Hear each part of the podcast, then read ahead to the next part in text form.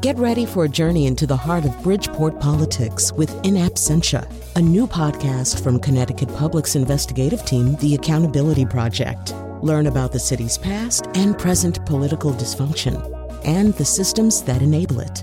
Tune in wherever you get your podcasts. Funding provided by Gregory Melville and Susan Fox and Kathleen Bromage.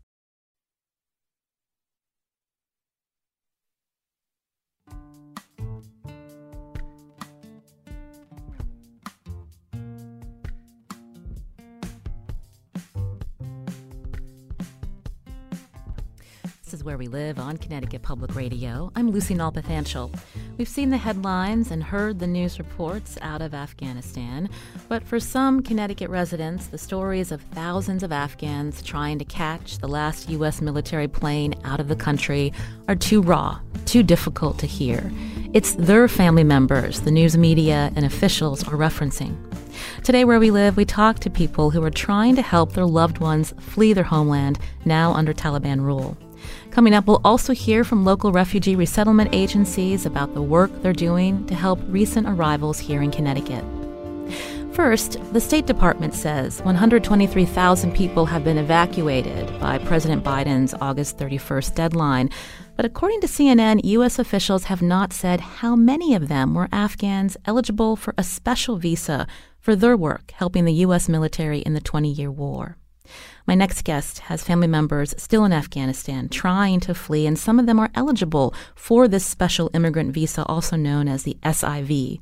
On the phone with me now is Aaron Sarwar. He's a West Hartford resident. His family owns the Shish Kebab House restaurant, and he's also a captain in the Connecticut Air National Guard. Aaron, welcome to our show. Good morning.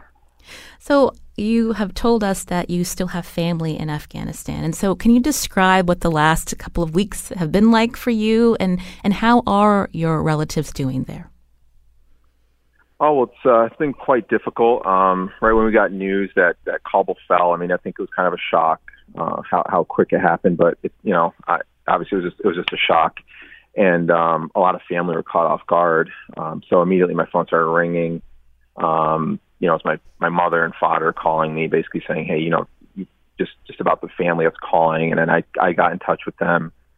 So it's been it's been quite um quite a challenge just just trying to um just trying to trying to help them out. We we did apply for the uh, the visas, but there's just there's so it's just the, the numbers are just so massive. There's so many people that want to get out, and um just yeah just talking them, going back and forth emails. Um, so that's that's what it's been like the last few weeks. Mm. I'm so sorry to hear about all the stress that your family is under. Uh, can you talk about how many of, of your family are still in Afghanistan right now? Um, well, there's there's there's about 20 members of the family that I'm actually working that I've been actively um, working with to try to get them out. Um, so those, you know, about half of them are on my mom, and then the other the other half my dad's side. Mm. Tell us about some of them. Obviously, we won't use their names uh, for uh, their safety, but can you describe them and the work that they did for the U.S. military? Um, well, one of them actually did. Uh, he did a lot of work driving, basically uh, driving convoys, and also uh, working security. He's basically been working with the U.S. for the last 15 years, so he's done a, a multitude of things, from driving uh, armored vehicles to providing security to you know translating all sorts of stuff. Um, and then the, one of the other family members actually worked on Ariana Television, which was a US USAID project. Um, he was uh, he actually had a show on on Ariana Television, which was a national uh, a national um, channel. And uh, there's there's plenty of plenty of episodes where they actually um, ridiculed and made fun of um, the the insurgent groups. So he's actually he's in hiding right now. Actually, both uh, the individual that that's going to be on on air is actually hiding right now, as well as um, as well as the, the one from Ariana Television, because um, everybody knows his face. I mean, he's he's actually having a real hard time right now. Mm.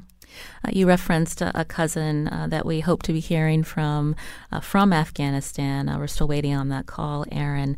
Uh, but when I referenced earlier this program, the SIV or Special Immigrant Visa Program, that might be new to some listeners, but this program's actually existed for a long time. I know it helped uh, many Iraqis who helped the U.S. military, and again, it was extended to Afghans as well. and so, if you could just describe that program for our listeners who may not uh, know a lot about it?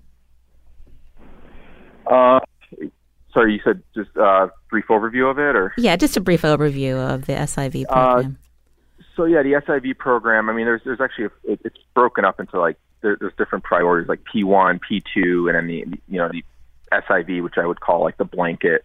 Um, they it, it's for folks who have who have helped um, who have helped in in um, in projects or directly help as DoD contractors, as translators, or, or you know have just basically been involved in the reconstruction or, or anything like that, and who may now be facing, um, you know, just facing real, real like, well, I guess in the past it wasn't as difficult. Like they weren't they weren't facing the threat they're facing now, where where you know the Taliban's basically knocking on their door. But um, but still, we were we were we had this program available to folks who um, who maybe had helped us in the past and were now in like a village or in, in an area that was you know Taliban controlled, and we wanted to get them out. It was available to them, so they'd apply. Um, it would take, I believe, the timeline was like six months to a year and a half or so, um, and they would get a visa, a, a, called a P1 or P2 visa, and then that would allow them to come to the U.S. Mm. And again, uh, so many uh, eligible for that program, and um, the reports from the media and from federal officials. Uh, they haven't been able to say how many have been able to be evacuated that are eligible. But uh, Aaron, uh, many people from West Hartford uh, know you and your family. Again, I mentioned you own Shish Kebab House, and I believe you own the Hartford City Football Club as well. Can you talk a little bit about your family's roots and how they arrived here? Uh, so my family actually came to this country um, undocumented. Uh, you know, it's it's uh, it's not that in the past I would I, I, I felt very uncomfortable saying it, but I, I wear that quite proudly nowadays. Um, my family moved here in about 83, 84 during the communist rule, when Afghanistan had a communist regime in place. My family was actually a loyalist to the to the Daoud Khan regime, which was the one prior. And um, once the communists took over, they had to flee. Uh, a lot of my family was arrested and um, soon after being released, because they were trying to like, uh, there's a period of reconciliation, and and my family just saw the writing on the wall, and they had to get out. So they initially went to New Delhi, India, and that's actually where my mom and dad met. Believe it or not, my dad had actually fled for um, uh, because he would he'd gotten conscripted by the uh, communist military, so that was why he had left, uh, and ended up meeting my mother in New Delhi um, and I'll actually uh, throw in another uh, snippet. My father is the one that um, linked my mom's family uh, with the folks that provided the visas, well, um, fake, fictitious visas to come to the U.S. and uh, decided to come along because uh, my mother, uh, you know, caught his eye. So um, they came to JF. They flew into JFK. Um, did only knew a few words of English, um, but they they they found a house on St. Charles Street in West Hartford uh, I actually was initially raised in a house with about 20 people in it.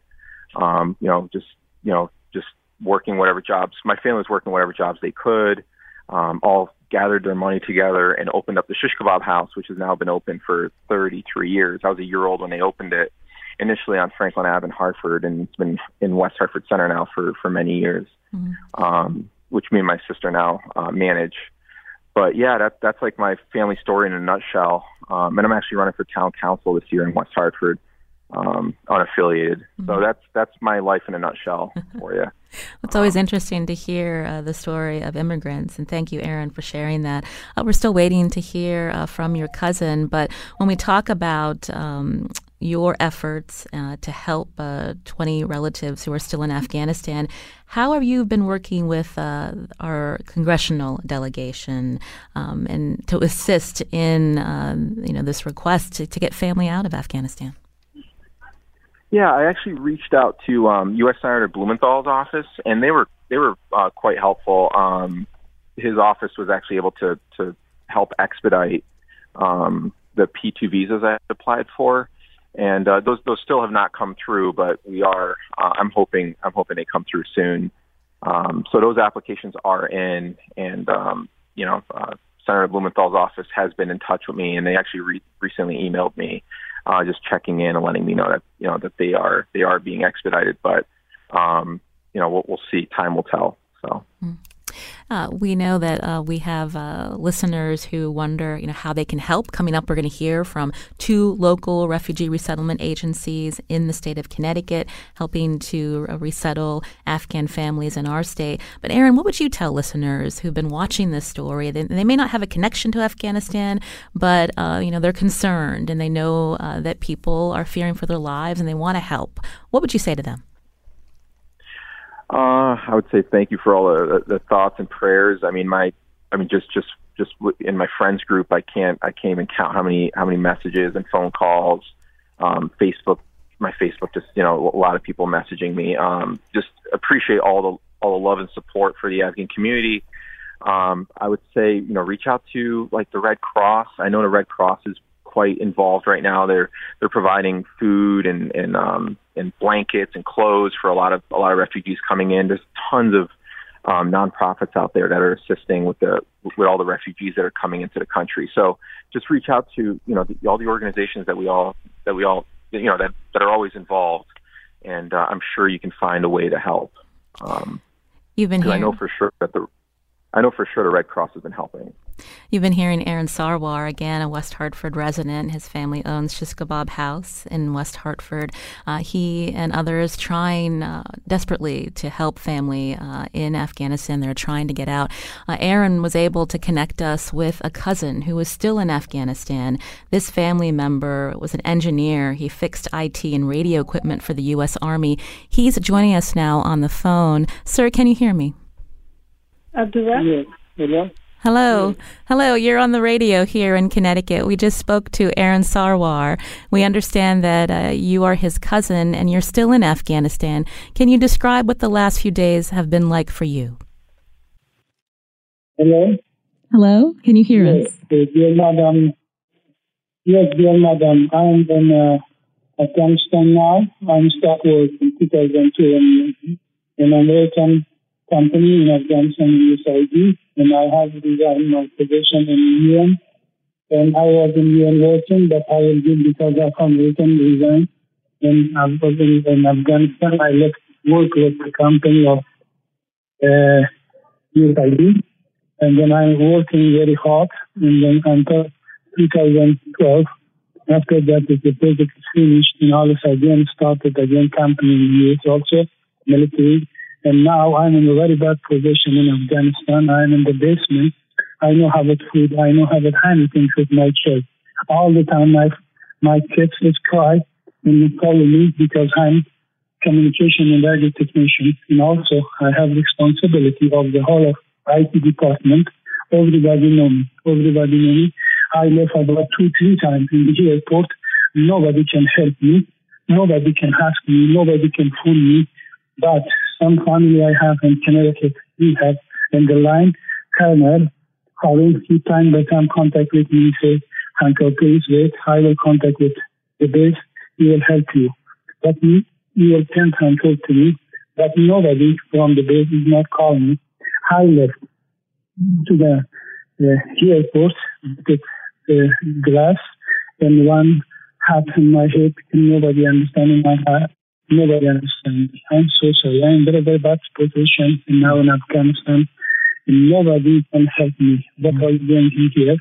And also, the another problem for me, please, please, for Connecticut people and US people, for God, help me, can take me, my family and me, and send it, take me from that very bad life from Afghanistan.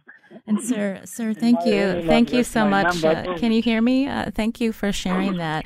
Um, for our listeners, uh, we're, he's joining us on uh, a cell phone, so it might be a little hard to understand. But uh, he and his family uh, went to the airport in Kabul, tried to be among the many who evacuated and was turned away, and so now he is in hiding. And again, we heard from Aaron Sarwar, who is a cousin who was trying to help. Aaron, you know, it's so hard to to hear from from your cousin to hear the stress that um, he is under um, in, in, in hiding right now in Afghanistan.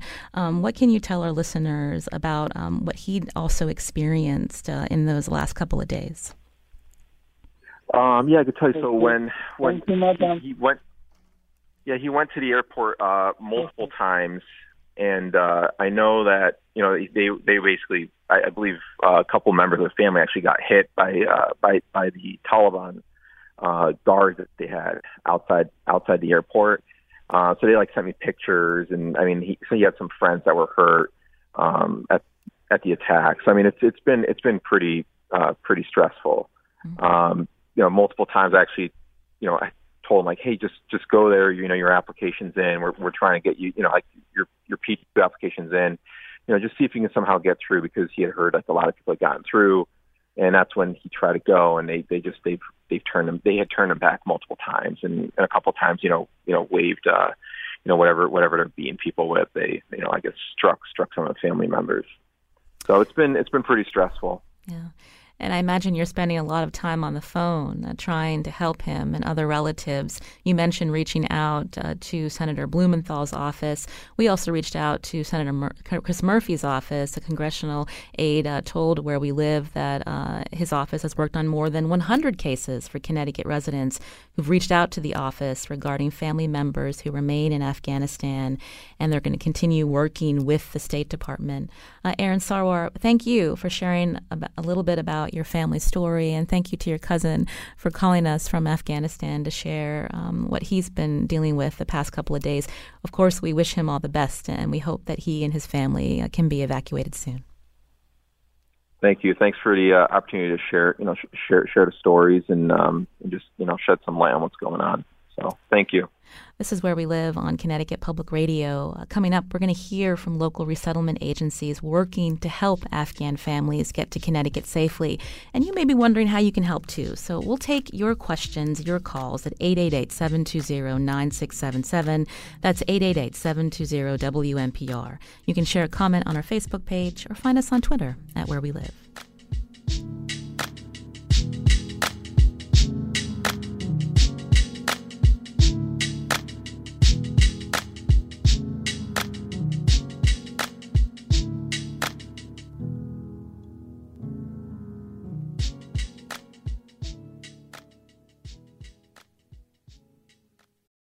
Support for this podcast comes from Hartford Healthcare. Elevating Health is funded by Hartford Healthcare. ECMO is a leading edge, life saving treatment for patients with cardiac or respiratory failure. Dr. Jason Gluck, director of the Mechanical Circulatory Support Program and Emergency Cardiac Care at Hartford Hospital, explains what it is. So ECMO stands for extracorporeal membrane oxygenation, outside the body oxygenation of blood. It's a life support technique that's used by highly sophisticated medical systems for patients with severe heart or lung failure. The technique involves removing blood from the body, oxygenating it, and then returning it back. ECMO procedures happen in the ICU, but not all hospitals are equipped with the necessary technology and staff. Dr. Gluck describes Hartford Hospital's ECMO Go team. So ECMO is considered when treatments have failed. And in our center, with a special ECMO on the go team, we'll actually take that technology to their hospital and help them out there if they need to to stabilize the patient and then bring them back to heart for recovery. For more information, go to ctpublic.org slash elevating health. This is Where We Live on Connecticut Public Radio. I'm Lucy Nalpathanchil. Refugee resettlement agencies help new arrivals restart their lives, and they've been extremely busy in recent weeks, helping clients who needed assistance getting back to the States, as well as welcoming new families. Joining us now on Zoom is Ann O'Brien, Director of Community Engagement at the Integrated Refugee and Immigrant Services, known as IRIS, based in New Haven. And welcome to the show. Thanks, Lucy. Thanks for having us. Now, we know over the last five years, IRIS has welcomed uh, more than 500 refugees from Afghanistan. But in this last uh, couple of weeks, uh, tell us about the work that you're doing and, and, how many families you've been able to help. So, um, yes, that's true. Over the last five years, we've welcomed over 500 individuals from Afghanistan, a mixture of um, individuals who were special immigrant visa holders, that was mentioned earlier, individuals and their families who worked for the U.S. military, as well as other categories of more general refugees, also from Afghanistan. But the volume picked up in August uh, because of the U.S. withdrawal, and we have received six families for a total of 40 individuals that have come as part of the evacuations that have been taking place. So on August 4th, our agency and every agency, including um, CIRI, who's on the line, and the other agencies around the country, were put on 24 hour notice, which is short notice even for resettlement agencies, to be ready to receive families and to welcome them into our communities as they were being evacuated and then taken to a military base in the US and then literally within sight of 24 hours brought out to the community. So um, we have been welcoming those families just as we welcome our other families with um, warm food from their home country and finding them a home as quick as humanly possible. When these families show up on 24 hours notice, though, we have to either put them in hotels um, or make arrangements with individuals that they already know. Some of them have family members or people that they worked with back in Afghanistan. And sometimes those individuals want the family to stay with them. And in this situation in particular, that is perfectly fine with us. But otherwise, we put them in a hotel until we can find them their own apartment and get it furnished and move them into some stability. So that's what we've been doing on the welcoming side. It is um, emotionally challenging. Um, these folks are coming from an active conflict zone. And so that's a little different for our agency, but we're familiar with it. Um, on the other side, we have been trying to work with our families that, just like your other guest earlier today, um, Aaron Sarwar, so many of those that we have resettled before this month have literally 30 and 40 fit family members each that they are they fear for their lives now and so we have been trying to help those individuals file for the humanitarian category as well as P2. And so our legal team has had to both retool as well as bring in volunteers from other legal firms to help file those forms to try to get those individuals, um, if at all humanly possible, to safety. And then, last but absolutely not least, we had many, over a hundred of our own clients who had traveled to Afghanistan at the beginning of the summer because they were either legal permanent residents of the US, excuse me, or US citizens.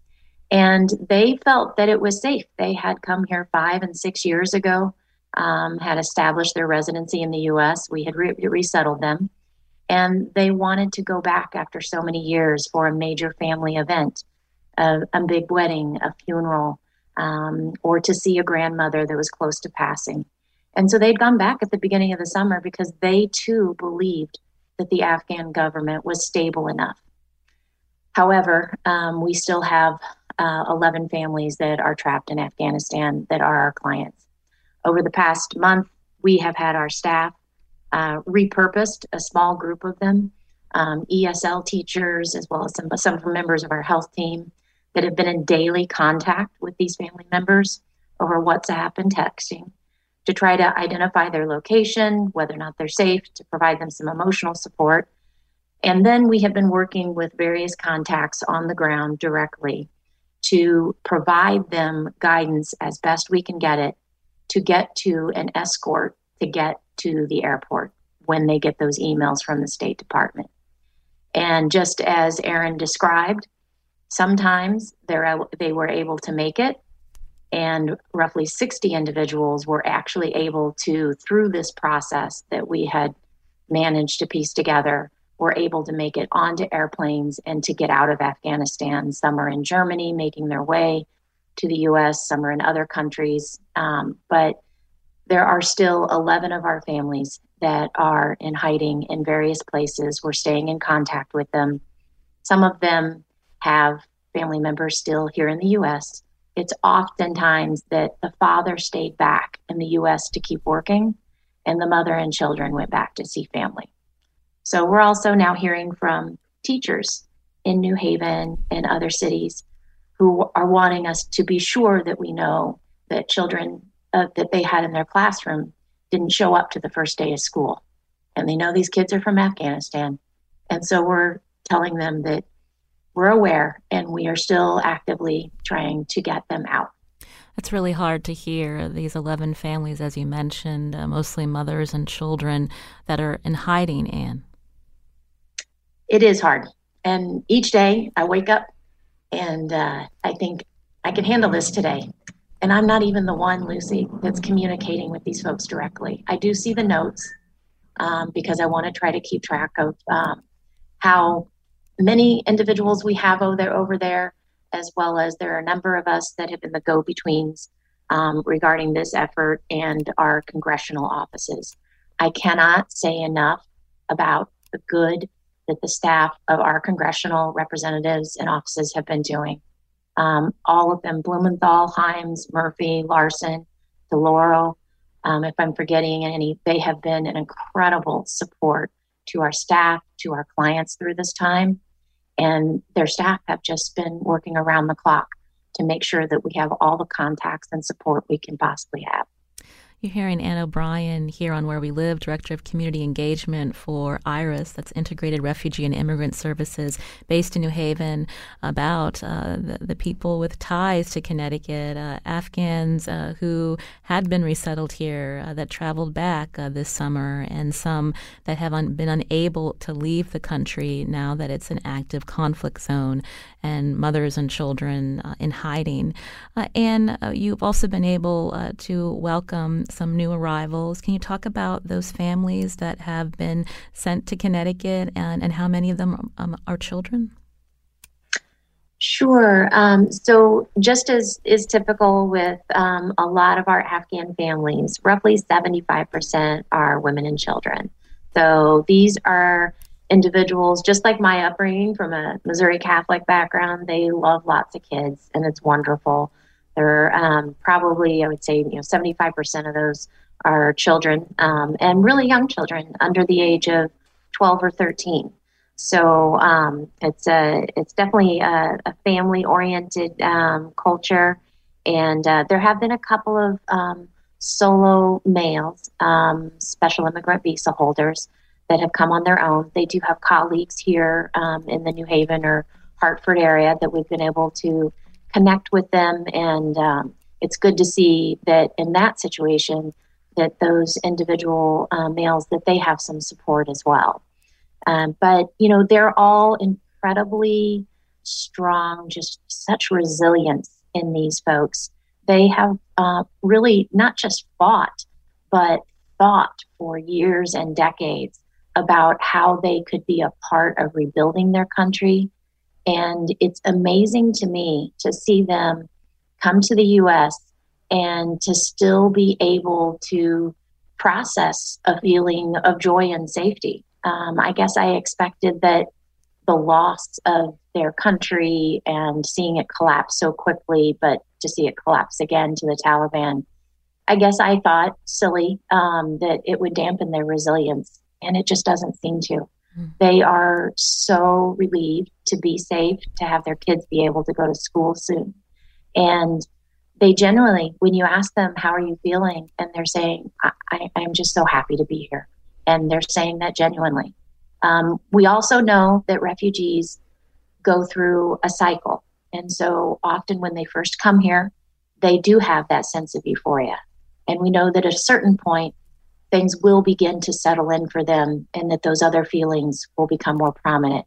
And so we will be there for them when that happens as well. And we are trying to bulk up our staff and services to be able to be there, particularly for these individuals that are, again, coming to us from a, directly from a conflict zone. Uh, speaking of some of the new arrivals, uh, Connecticut Public's housing reporter Camila Vallejo uh, covered uh, the night a group of Afghan refugees arrived at Iris in New Haven recently. Camila, welcome to the show. Hi, Lucy. Thank you for having me. Uh, we heard uh, Anne uh, talk about uh, some of the new arrivals, uh, some uh, women and children, but also solo males. You actually spoke to someone named Narula. Can you tell us about him?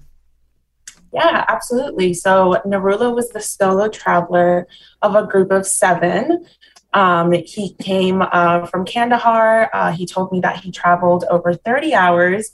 And while he was exhausted, he was very excited um, to be in New Haven and to be in Connecticut and to rebuild a new life.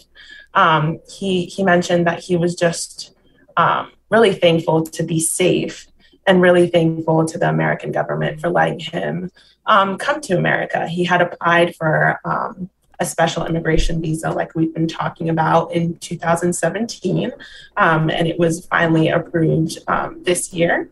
Um, so he, he just thought it was the, the, the right time to to come over. Um, but you know, he he did leave uh, a good portion of his family behind. So so it was it was exciting, but also troubling because you know he he mentioned that the the situation in in Afghanistan isn't ideal for his family. We have a, a clip from an interview you did with him. Uh, let's hear it. I'm feeling well. I like it. So because my life is safe, so much appreciated for the government. They give it to me the chance to come inside America. All Afghanistan situation is going down. Taliban is take the capital Kabul. I cannot do nothing for my family. So he's talking about some of the family that were left behind, Camila? Yeah, absolutely. So it was, um, you know, his parents, his brothers. Uh, he mentioned uh, that day that the last conversation he had was actually in the airport. Um, and, and his parents were asking him how um, Kabul airport was at the moment. And he said he didn't, he didn't really notice um, any commotions just because he was already on the plane, but he understood um, why why there was so much anxiety at the moment and why so many people uh, like him wanted to to leave Afghanistan. Now, he was traveling alone, but you were able to be there and see that he was greeted by a friend, someone who'd been resettled here a few years ago, uh, welcoming him uh, with a smile and a promise of a good home cooked meal. Tell us about what it was like to, to see that. Yeah, absolutely. So, you know, when Narula arrived, um, he immediately hugged his friend. It was a friend of a friend, actually. Um, they knew each other through uh, a, a, common uh, work colleague. Um, so I think it was it, it, was exciting just to see a new face and, and someone who uh, was welcoming welcoming him with open arms. Um, and you know, the friend was also a, a, refugee that came five years ago in a similar situation. Um, and he mentioned that he was really grateful to Iris because they took him under under their wing. And he and he mentioned it was like they were his mother and father. Um, and you know, he, he was just excited to have Narula. He was talking about the meal he had at home for him, that they were going to have beef and chicken kebab. Um, so it, it, was just really a, a, a very heartwarming moment um, to know that when Narula left, he was he was going to start a new life. Now, uh, we've been talking with Ann O'Brien uh, in the New Haven uh, Iris, uh, and I'm wondering uh, for that part of the state, the Bridgeport area, you know, what are some other organizations that are stepping up to help uh, refugees with housing? Yeah, absolutely. Um, so right now, housing, um, especially housing affordability in Connecticut, is a bit tough.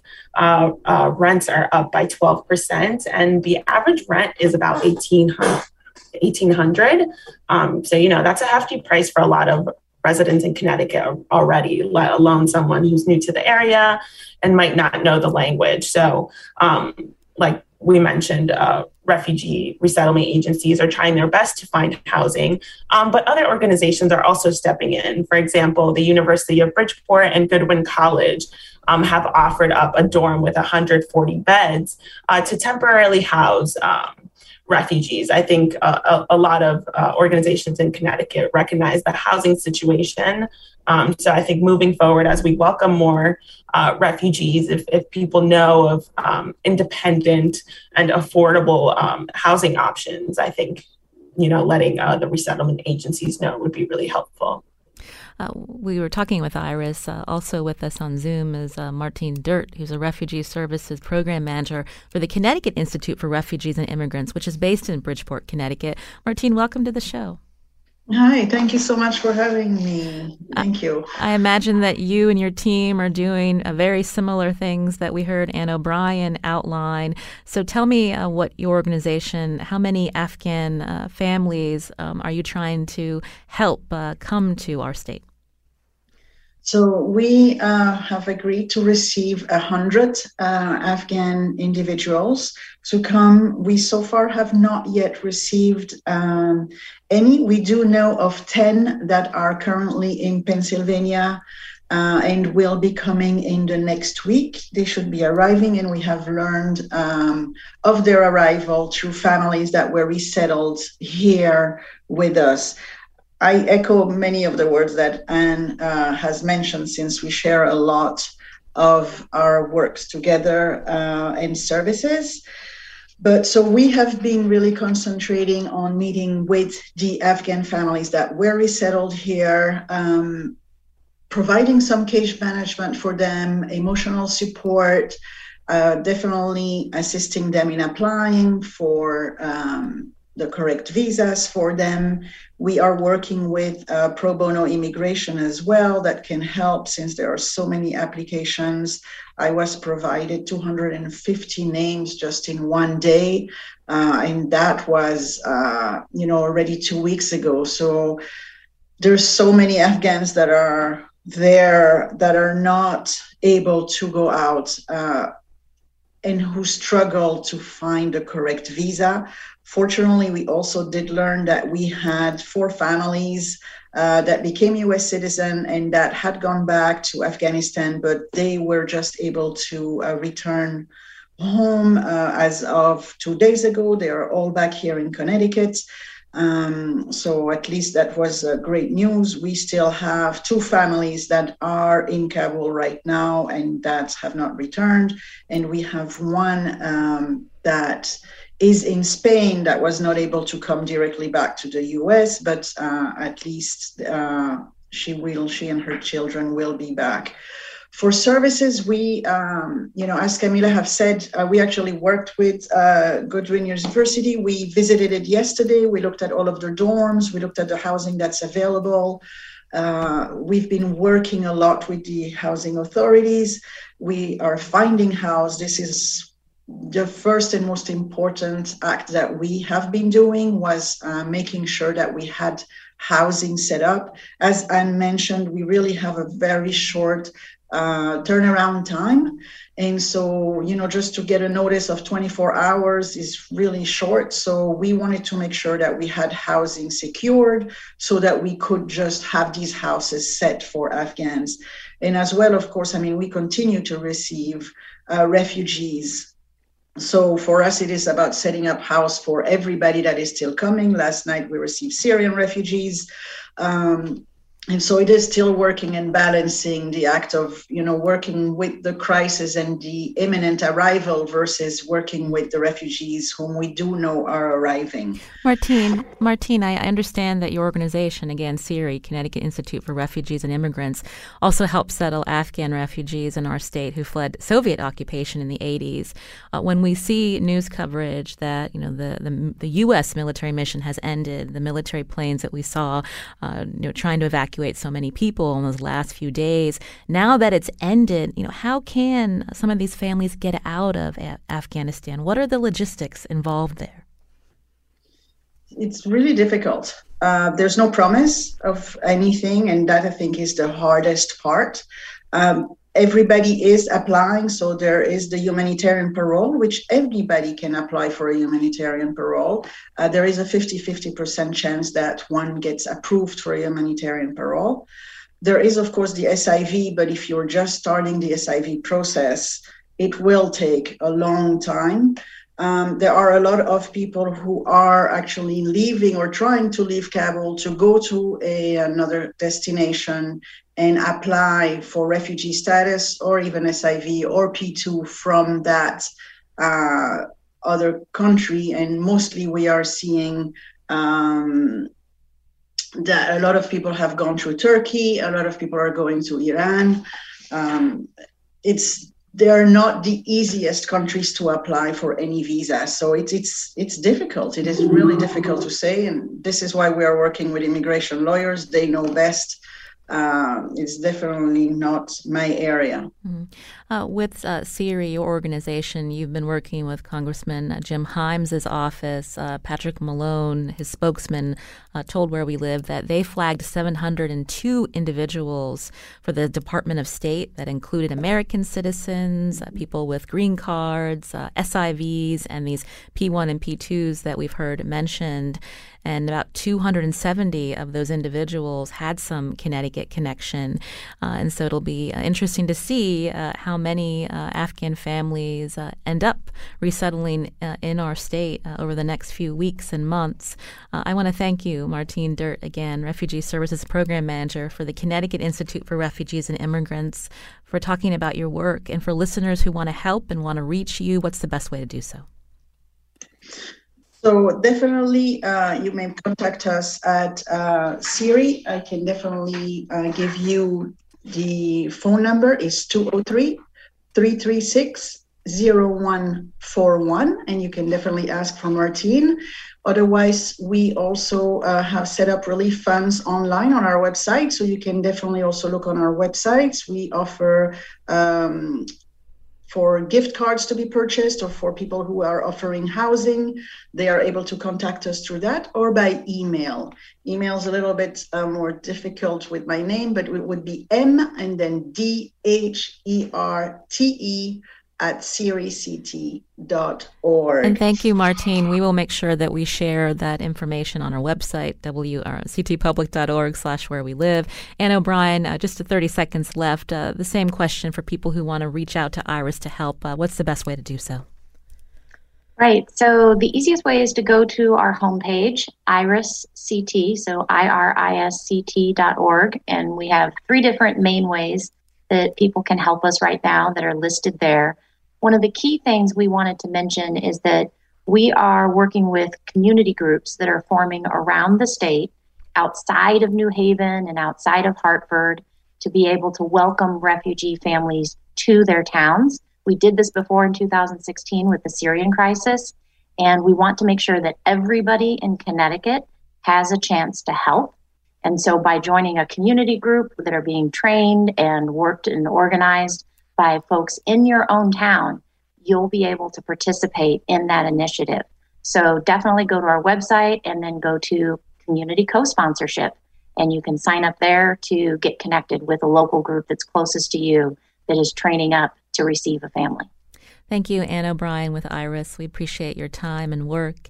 And also thanks to Camila Vallejo, housing reporter for Connecticut Public, for joining us today. Uh, coming up, we're going to continue talking about Afghanistan and hear from another Connecticut resident with ties to that country. You can join us too. Find us on Facebook and Twitter at Where We Live.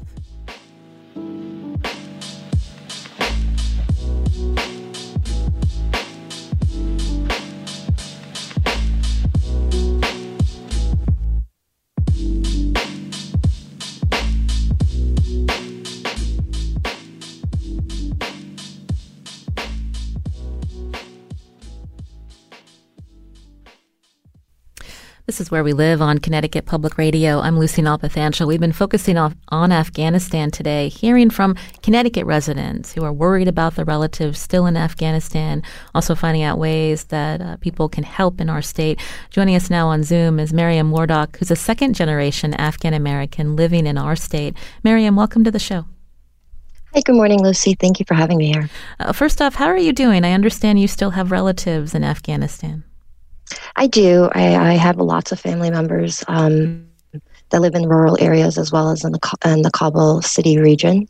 Um, you know, it's it's um, you're you're always filled with lots of emotions um, and watching what's happening. Sort of, you know, you relive some of the, the trauma of like escaping, being a refugee, thinking about 9/11, um, thinking about just resettlement and being an immigrant and starting your life over. So there's a lot of different feelings and emotions. But I would say I'm very optimistic and I'm very hopeful.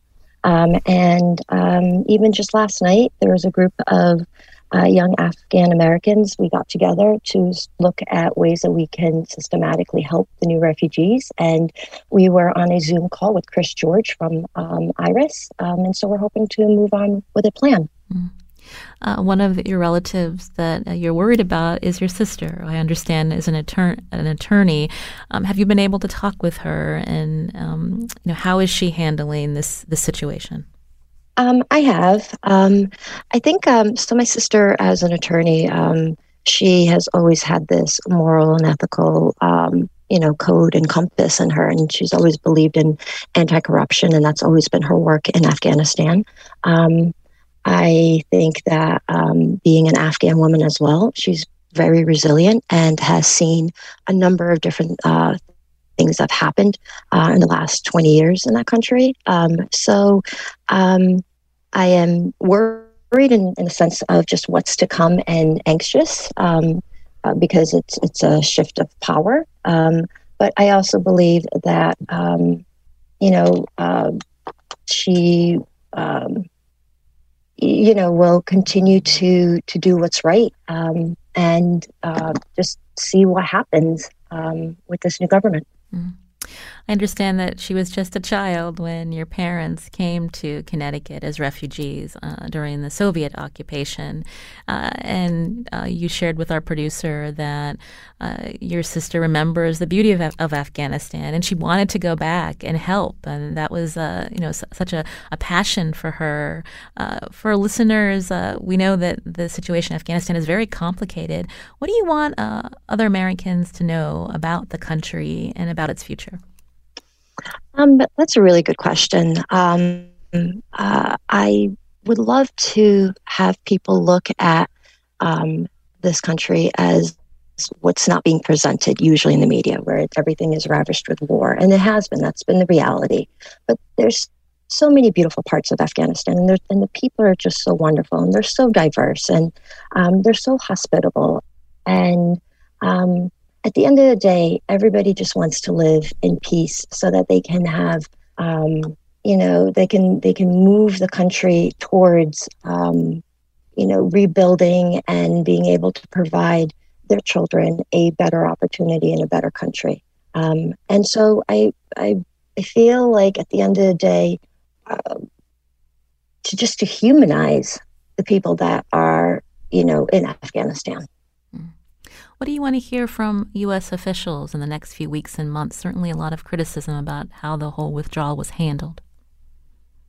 Um, well, it's this. This has been an, an ongoing conflict um, beyond, you know, even some officials. I think that we've we've looked at this region uh, for at least the last forty years, if not more, as an area where there's been a lot of proxy wars. There's been a lot of um, um, you know, um, conflict over resources, over uh, governance. Um, and so my hope is um, just to give the Afghan people a chance, whether it's coming here to resettle and being able to help with those folks um, or the folks back at home.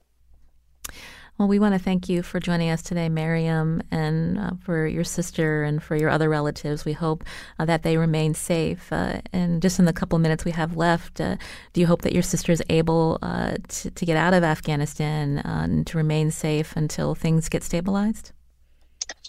I, I hope so, and I and I hope that that's my wish for everybody there, um, including all my other family members.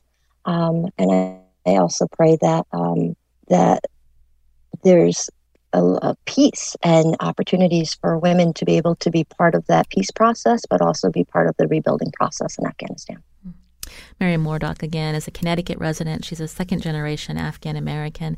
Miriam, thank you, and we'll keep you and your family in our thoughts. Thank you.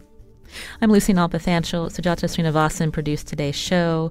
Our technical producer is Kat Pastor. We hope you have a great weekend.